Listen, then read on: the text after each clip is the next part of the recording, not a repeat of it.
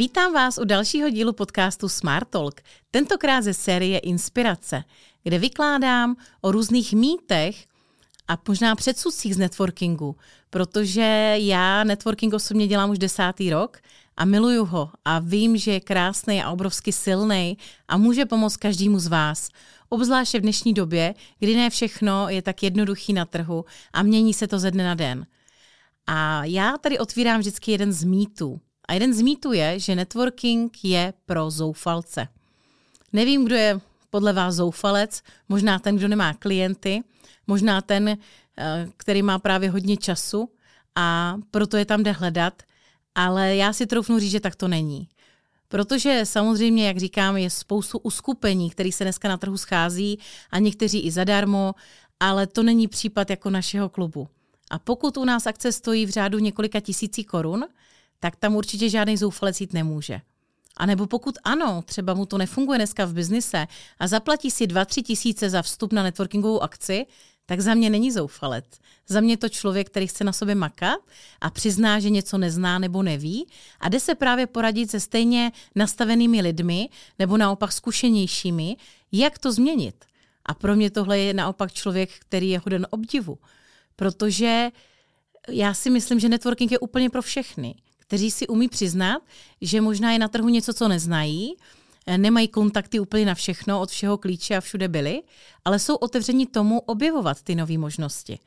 Protože na networking nejdete pro klienty, ale třeba pro dodavatele.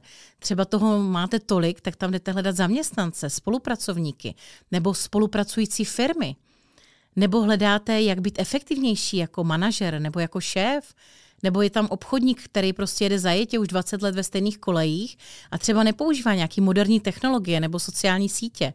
Vemte si, jak neustále vzniká každý rok něco nového.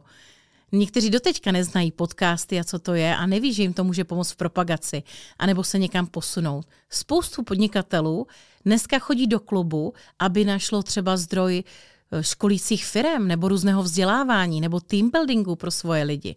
Takže opravdu networking není pro zoufalce. A to nejenom tou cenou, ale já bych řekla, že mnohem cenější komoditou je ten čas.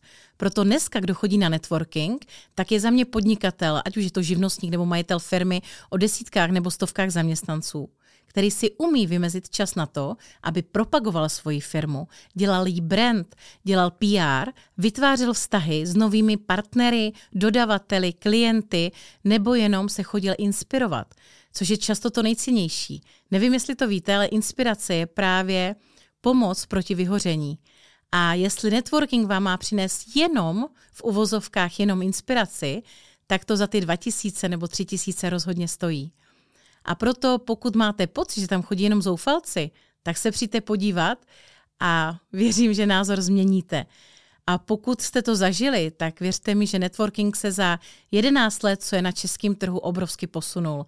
Samozřejmě nemáme tady jenom klub, který mám já, je jich tu několik, ale troufnu si říct, že každý, kdo je ochoten naslouchat, nejenom těm organizátorům, ale celé té akci a těm ostatním lidem, tak si z toho vždycky něco odnese. Takže proto, pokud máte pocit, že jste potkali tam ty nesprávné lidi, tak dejte tomu druhou šanci. A budu moc ráda, pokud to zkusíte právě u nás. Budu se těšit a jak já říkám, kdo je chytrý, žije v síti.